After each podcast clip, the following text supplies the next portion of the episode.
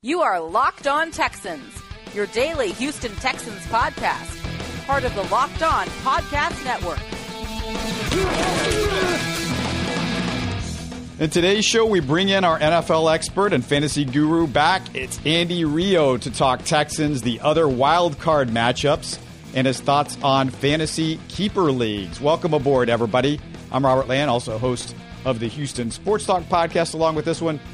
And I've got my partner alongside me, co host Brian Patterson, who runs and contributes to Fansided's houseofhouston.com. Thanks for diving into your best daily source of Texans news, views, and interviews. And quick news off the top.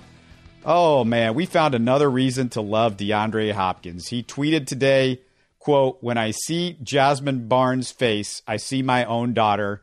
I'm pledging my playoff check this week to help her family with funeral cost and to support those trying to bring the man who killed her to justice. Uh, more or less, that's what he said. And also, he said on Saturday, I will be playing in her honor uh, or in your honor, Jasmine. And, you know, DeAndre Hopkins uh, trying to help out a family been, that's been affected by the loss of their daughter, uh, apparently murdered.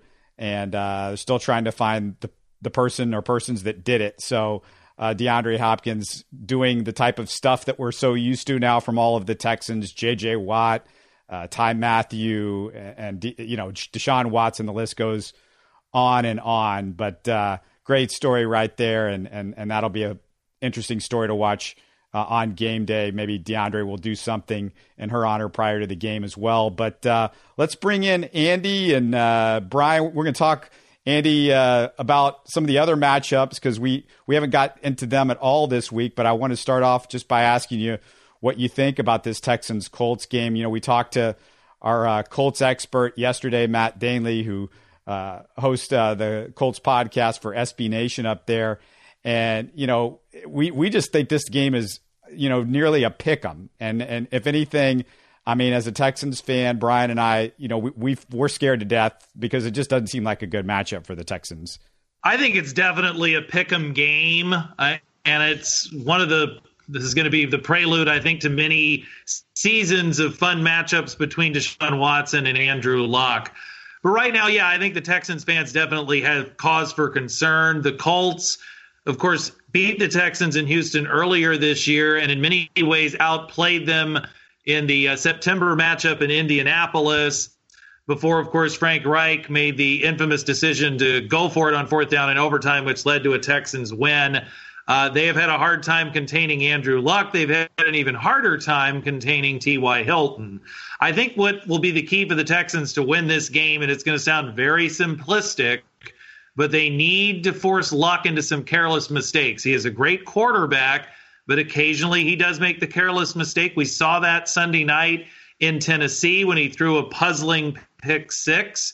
So that I think is really the key because otherwise these teams know each other very well. There's not a lot of secrets between the two teams. There's not a whole lot of new wrinkles that are going to come up.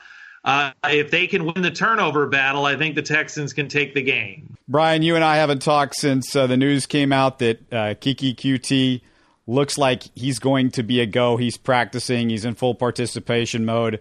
You know, I, I asked uh, Matt Danley about that. He, he sounds concerned. He remembers that uh, that game that they played, that the Texans played against the Colts earlier this year. He caught 11 passes for 109 yards in week four. Uh, Deshaun's badly needed an outlet receiver when he doesn't have time for a big play, and you know Nuke might get a little bit more space to work with. I mean, you know, Coutee, it's going to be fun to finally get to see him. Have you thought much about that? And, and how do you think that's going to affect uh, the Texans and what they're doing on, on Saturday? Maybe, you know, that gives them another dimension the amount of time that he's missed, you wonder how sharp he is with his skills. Yes, he's practiced, uh, you know, through the week, but you, you wonder if he is going to be uh, going to give that type of impact that you expect out of him. The, the reason why you drafted him uh, in the fourth round uh, this season, this because hamstring injuries are no joke. Um, it's good to know that he is returning to health.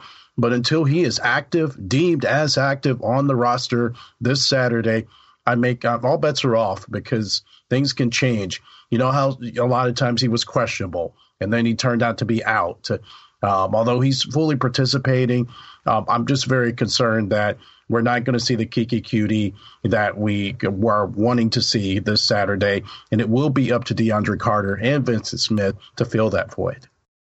Yeah, it's kind of like, uh, well, it's a UFO sighting. You know, to, we, you, will believe it when you see it, Brian. Right? right. Exactly. Exactly.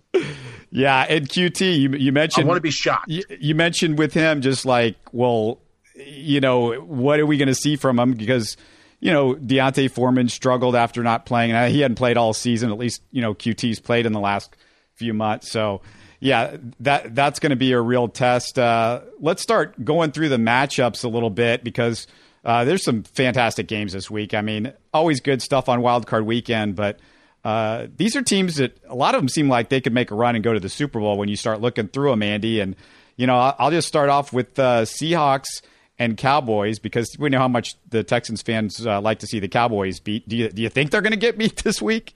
I, think there's a possibility of it. I would give them the slight edge at home uh, as they have played better at home. Again, simplistic there. Uh, Seattle's, of course, played better at home. But when uh, the Seahawks beat uh, Dallas earlier this year, they had not made the trade for Amari Cooper yet. So the Cowboys have that X factor going for them. They have Ezekiel Elliott getting a week of rest and coming back. And I would give this Cowboys a slight edge at home, but by no means do I think that they are absolutely positively going to win that game. Seattle can certainly steal it. Uh, they have a lot of experience with Russell Wilson at quarterback. Not as many members of the Legion of Boom anymore, but they still have Bobby Wagner around and Doug Baldwin and Pete Carroll, who, of course, is a great coach. So, yeah, that's another game that's you know a toss up but i guess i'll say cowboys 55-45 not with the score but the odds to win the game brian I really do think that the Cowboys would be able to win uh, this game. It's going to be a heck of a battle. Russell Wilson, uh, he's just not getting enough respect with the way he's been able to carry this team. This team was supposed to be uh, in a rebuilding year, and look at where they are now. You know, knocking on the door inside uh, the playoffs, being able to take on the Dallas Cowboys.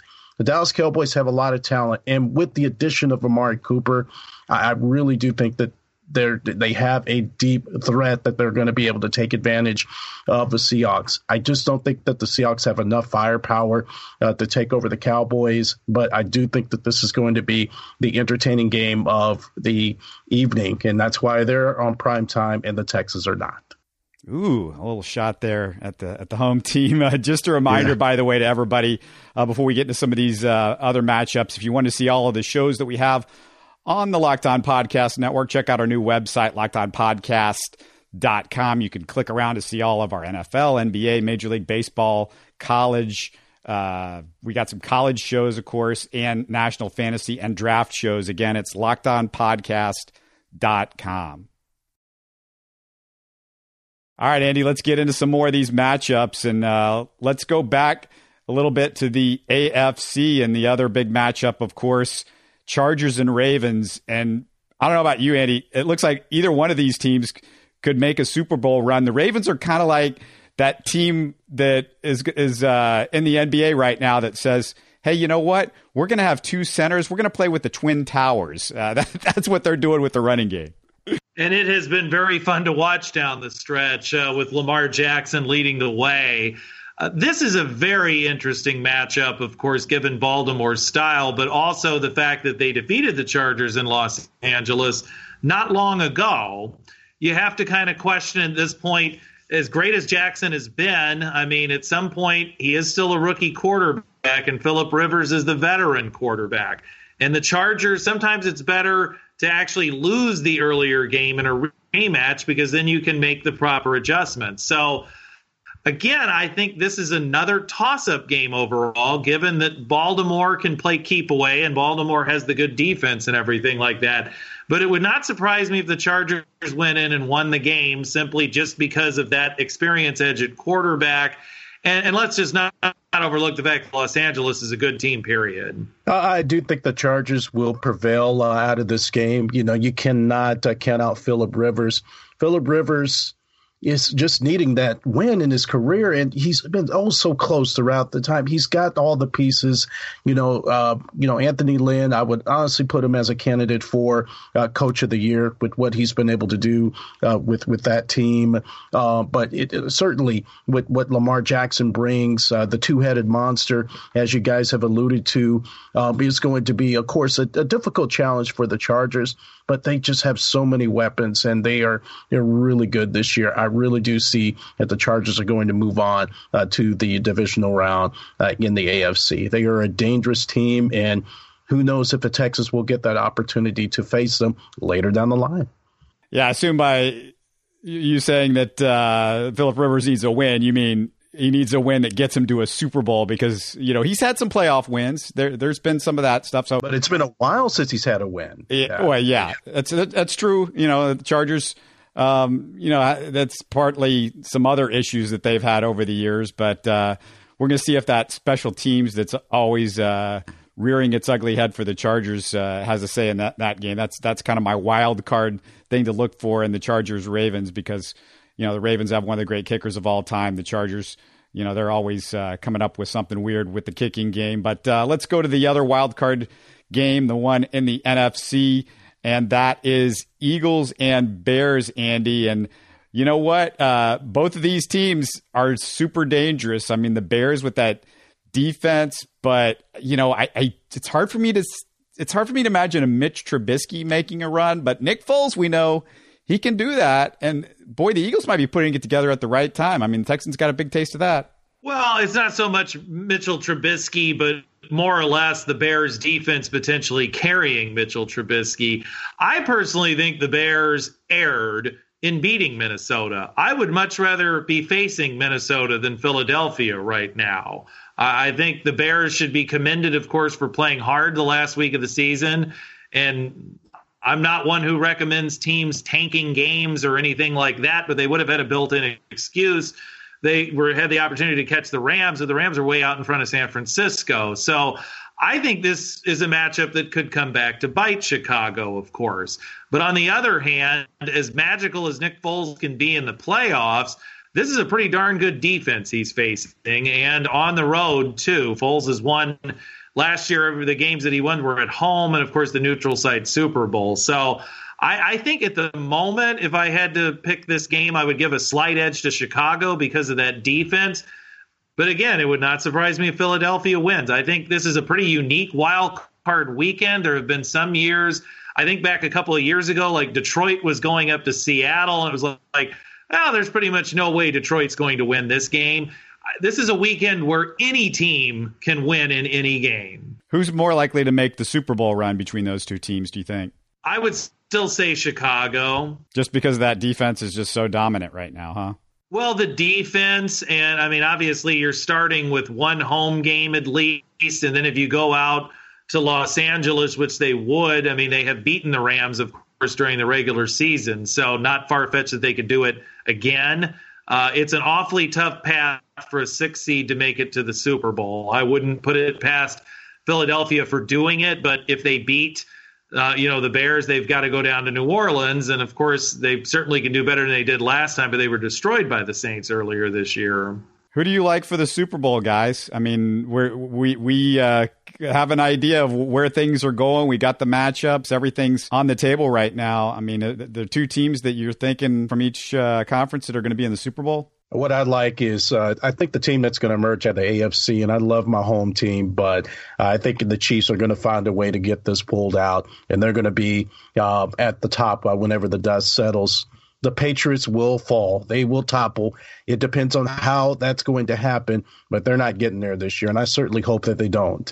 So you've you've got uh, the Kansas City Chiefs coming out of the AFC. I do see the Rams, the Rams themselves, uh, making themselves a nice run and being able to stand at the top of the dust. The Rams are going to be in the Super Bowl this year, too. I tend to think in the NFC, I will go with the number one seed. I, I think it's going to be very tough for anybody to go down to New Orleans and beat the Saints. Uh, as far as the, the AFC, on paper, yes, the Chiefs should be the favorite, but this is a team that is notorious for flopping in the postseason and until we see something different from them, I, I kind of got to go against you, Brian. I think in many ways the Patriots might actually be the sneaky favorite in the AFC. Uh, people have discounted them, and then what did they do? They destroyed their last two opponents. Um, if they were to get the Texans, well, I mean, I'd like to see the Texans win, but the Texans have a terrible history up in New England. And then if you go into Kansas City for, for the championship game, or if the Chiefs have fallen, then New England would host the championship game. But just again, until proven otherwise, if it were the Patriots and the Chiefs in the AFC, I'm always going to bet on Bill Belichick over Andy Reid. Yeah, I know. I know that.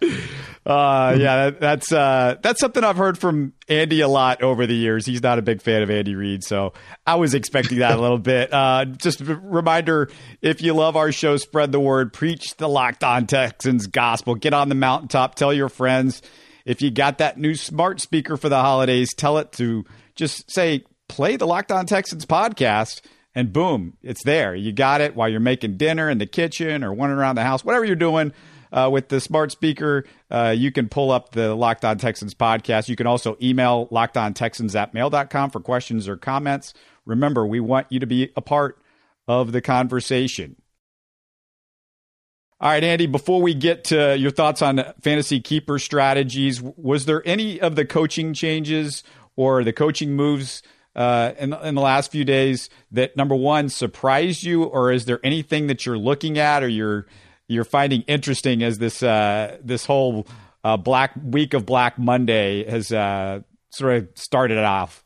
Well, one thing I think that's interesting just by default is most years, of course, Cleveland would not be a desirable opening. And I see a lot of people saying that Cleveland this year is the most desirable opening. Uh, I think obviously um, maybe the surprise of the group, if there was a surprise, and I don't think it was that surprising, was Adam Gase in Miami. As many people who have regularly listened to this podcast throughout the season, I am not a fan of the man, but in some cases, most would think the Dolphins maybe overachieved a little bit under him.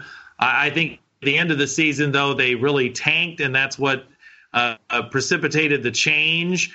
Uh, I think probably another mild surprise, but then I guess if you think about it, it's not that big of a mild surprise. Jay Gruden still being employed in Washington. That's just a lost organization right now. Might as well keep him on. I mean, you're not going to get anybody really good there at this point. Yeah, and his brother Jon Gruden doing a great job with the Raiders, right? well, the, let's see if John can draft well. I mean, obviously this was a bad season for him, but they do have a lot of draft capital. And, and if he can draft well, and, and I think they've also got some cap space, and then they're going to be a draw. You know, going to Vegas, they'll be more of a draw in many ways. So the the Raiders can still have a possibility of coming back, but they absolutely have to nail these upcoming drafts. Didn't they? Didn't they just hire Mike Mayock as their GM? If they I'm not did, mistaken? yes. Yep. That's going to help plenty. So you know, Jon may not even have to be all that great at drafting. You got Mike running the show you're you know because he's the best at evaluating talent. That's probably why they went on and, and, and pulled the trigger on him. Wow, that's yeah. I think get. that's a very intriguing hire. I'll miss him on NFL Network. He Me too. Wasn't he a Manziel fan, Andy? Am I remembering that right? Oh yeah. Yeah, uh, just a, just uh, something to think about there. Well, other people were too. I mean, you know, but but what was of course missed there is just what a train wreck he is. Fantasy keeper strategies, Andy. What do people need to know as they look at uh, their fantasy leagues, the ones that uh, get to, to keep their players? Every keeper league is different. I mean, there are some keeper leagues where you can keep just maybe one, two, or three guys, and then there are some leagues where you can keep your entire roster. So I tried to come up with some ideas that would just benefit everybody, uh, regardless of their situation. The first one is to just generally go younger over older. Yes, Adrian Peterson had a great season this year overall for Washington when the game flow allowed him to. There were a lot of games the Redskins just couldn't get him going because of uh, circumstances. But if you have a choice between keeping Adrian Peterson and a comparable younger player, definitely keep the younger player because you're going to get a lot more years out of them. It's certainly possible that maybe you're in a situation where you're trying to win now and maybe a Peterson is useful, but generally speaking, uh, stick with younger players over older players. Um, this is also, I think, critical, especially as we have a lot of teams that are changing coaches, is to know your player's team situation. I mean, for example, in week 16, which was championship week, it was great that Jamaal Williams was awesome for the Packers, but um, you know he's not long-term help with Aaron Jones coming back. So it's very important to know where your players are positioned within their respective rosters. Uh, this is going to be an interesting strategy, and again, it comes down to your personnel and the league and everything like that. But you don't automatically have to keep quarterback. Now, of course, if you have Patrick Mahomes, uh, you're going to want to keep him. But otherwise, quarterbacks are considerably more interchangeable in fantasy football, especially in the one quarterback leagues. Uh, for example, uh, I'm in a league where I can keep three players, and I go back to 2015, and I've had Julio Jones ever since I drafted him. And that year, I had Matt Ryan still. I'd had him for a few years. And that was the one fluky year for Blake Bortles where he threw 35 touchdown passes. So I didn't keep Blake Bortles, but of course I kept Julio. I also had David Johnson. And then I also had Lamar Miller. That was the year, of course, where he signed with the Texans. So I didn't keep Matt Ryan, even though I had the combo with Julio. But uh, that particular league, you only play one quarterback. You play two wide receivers, two running backs, and then a flex wide receiver uh, and running back. So it made sense to keep the three players I kept. Uh, it eventually evolved into a situation where I kept Julio, David Johnson, and then I was fortunate enough to get Davante Adams in that league. So uh, getting rid of Ryan hurt in many ways because in 2016 and 2018 he had banner seasons. But by the same token, I've also since then had guys like Brees and Luck and Rivers at quarterback. So it, it was hardly like the position was destitute by any means. And you know, I always like to give yourself myself options in terms of keepers as well. Stay on the lookout for dropped players and guys that can be had via trade or draft picks. For example, somebody this year cut AJ Green, so I went ahead and picked him up. I don't know if I'll keep him, but certainly having the option to keep AJ Green is quite nice. And you know, I go back another another uh, rule to ponder is to know your league's rules more than anything else. I've been talking about not keeping quarterbacks, but I, I happen to know somebody who's like in a two quarterback league where you have to play two and you know he kept Matt Ryan so that makes perfect sense in that instance because Matt Ryan is a good starting quarterback in one quarterback leagues he's even more of an asset in two quarterback leagues where the position is spread really thin so those are just some general I think keeper ideas that'll work for everybody, regardless of the structure of their keeper league. If anybody has any questions out there, uh, any of our listeners uh, for Andy, remember it's at Andy Rioux on Twitter. Just hit him up there. It's Andy, and it's R I O U X Rioux. Of course, uh, just look at the show description if you forget how to spell that. Um, also, uh, last thing, just uh, we've got the uh, NFL has named their finalists for the Hall of Fame, and going through the list here, we got Steve Atwater, Champ Bailey, uh, two former Texans on the list, Tony Boselli, eh, sort of a former Texan, and Isaac yeah. Isaac Bruce, uh, Don Coryell, Alan Faneca, Tom Flores, Tony Gonzalez, Steve Hutchinson, Edgerrin James, Ty Law, John Lynch, Kevin Mawae. Uh, we, we remember him from the Titans. The other former Texan, Ed Reed. Uh, yeah, you guys are trying to forget that one. Richard Seymour, the last guy on the list. And uh, Andy, I mean, any of these guys to you who? Well, first of all, who's locks? Who who are these guys do you think could be uh, locks this year? We're going to see in the induction ceremony in the summer. No doubt, Tony Gonzalez and Ed Reed are going to be locks. I think. I mean, they're two of the all-time greats at their respective position. In fact, a case could be made that Gonzalez is the all-time greatest tight end. You could also make a case uh, for Ed Reed, uh, probably no worse than top three at, at safety as well. So I, I, think those guys are pretty much sure things. I, I think Champ Bailey has a really strong uh, case this year. Uh, I certainly uh, think that the senior committee uh, and contributors group, I think that uh, Pat Bowlen has a very good chance to get in, as well as Gil Brandt. I mean, they both made a uh, lot of contributions to the legacy of the NFL. I mean, Bowlen, uh, you know, has the Broncos are down right now, but they've had a lot of success. Uh, three Super Bowl victories since he took over the Broncos.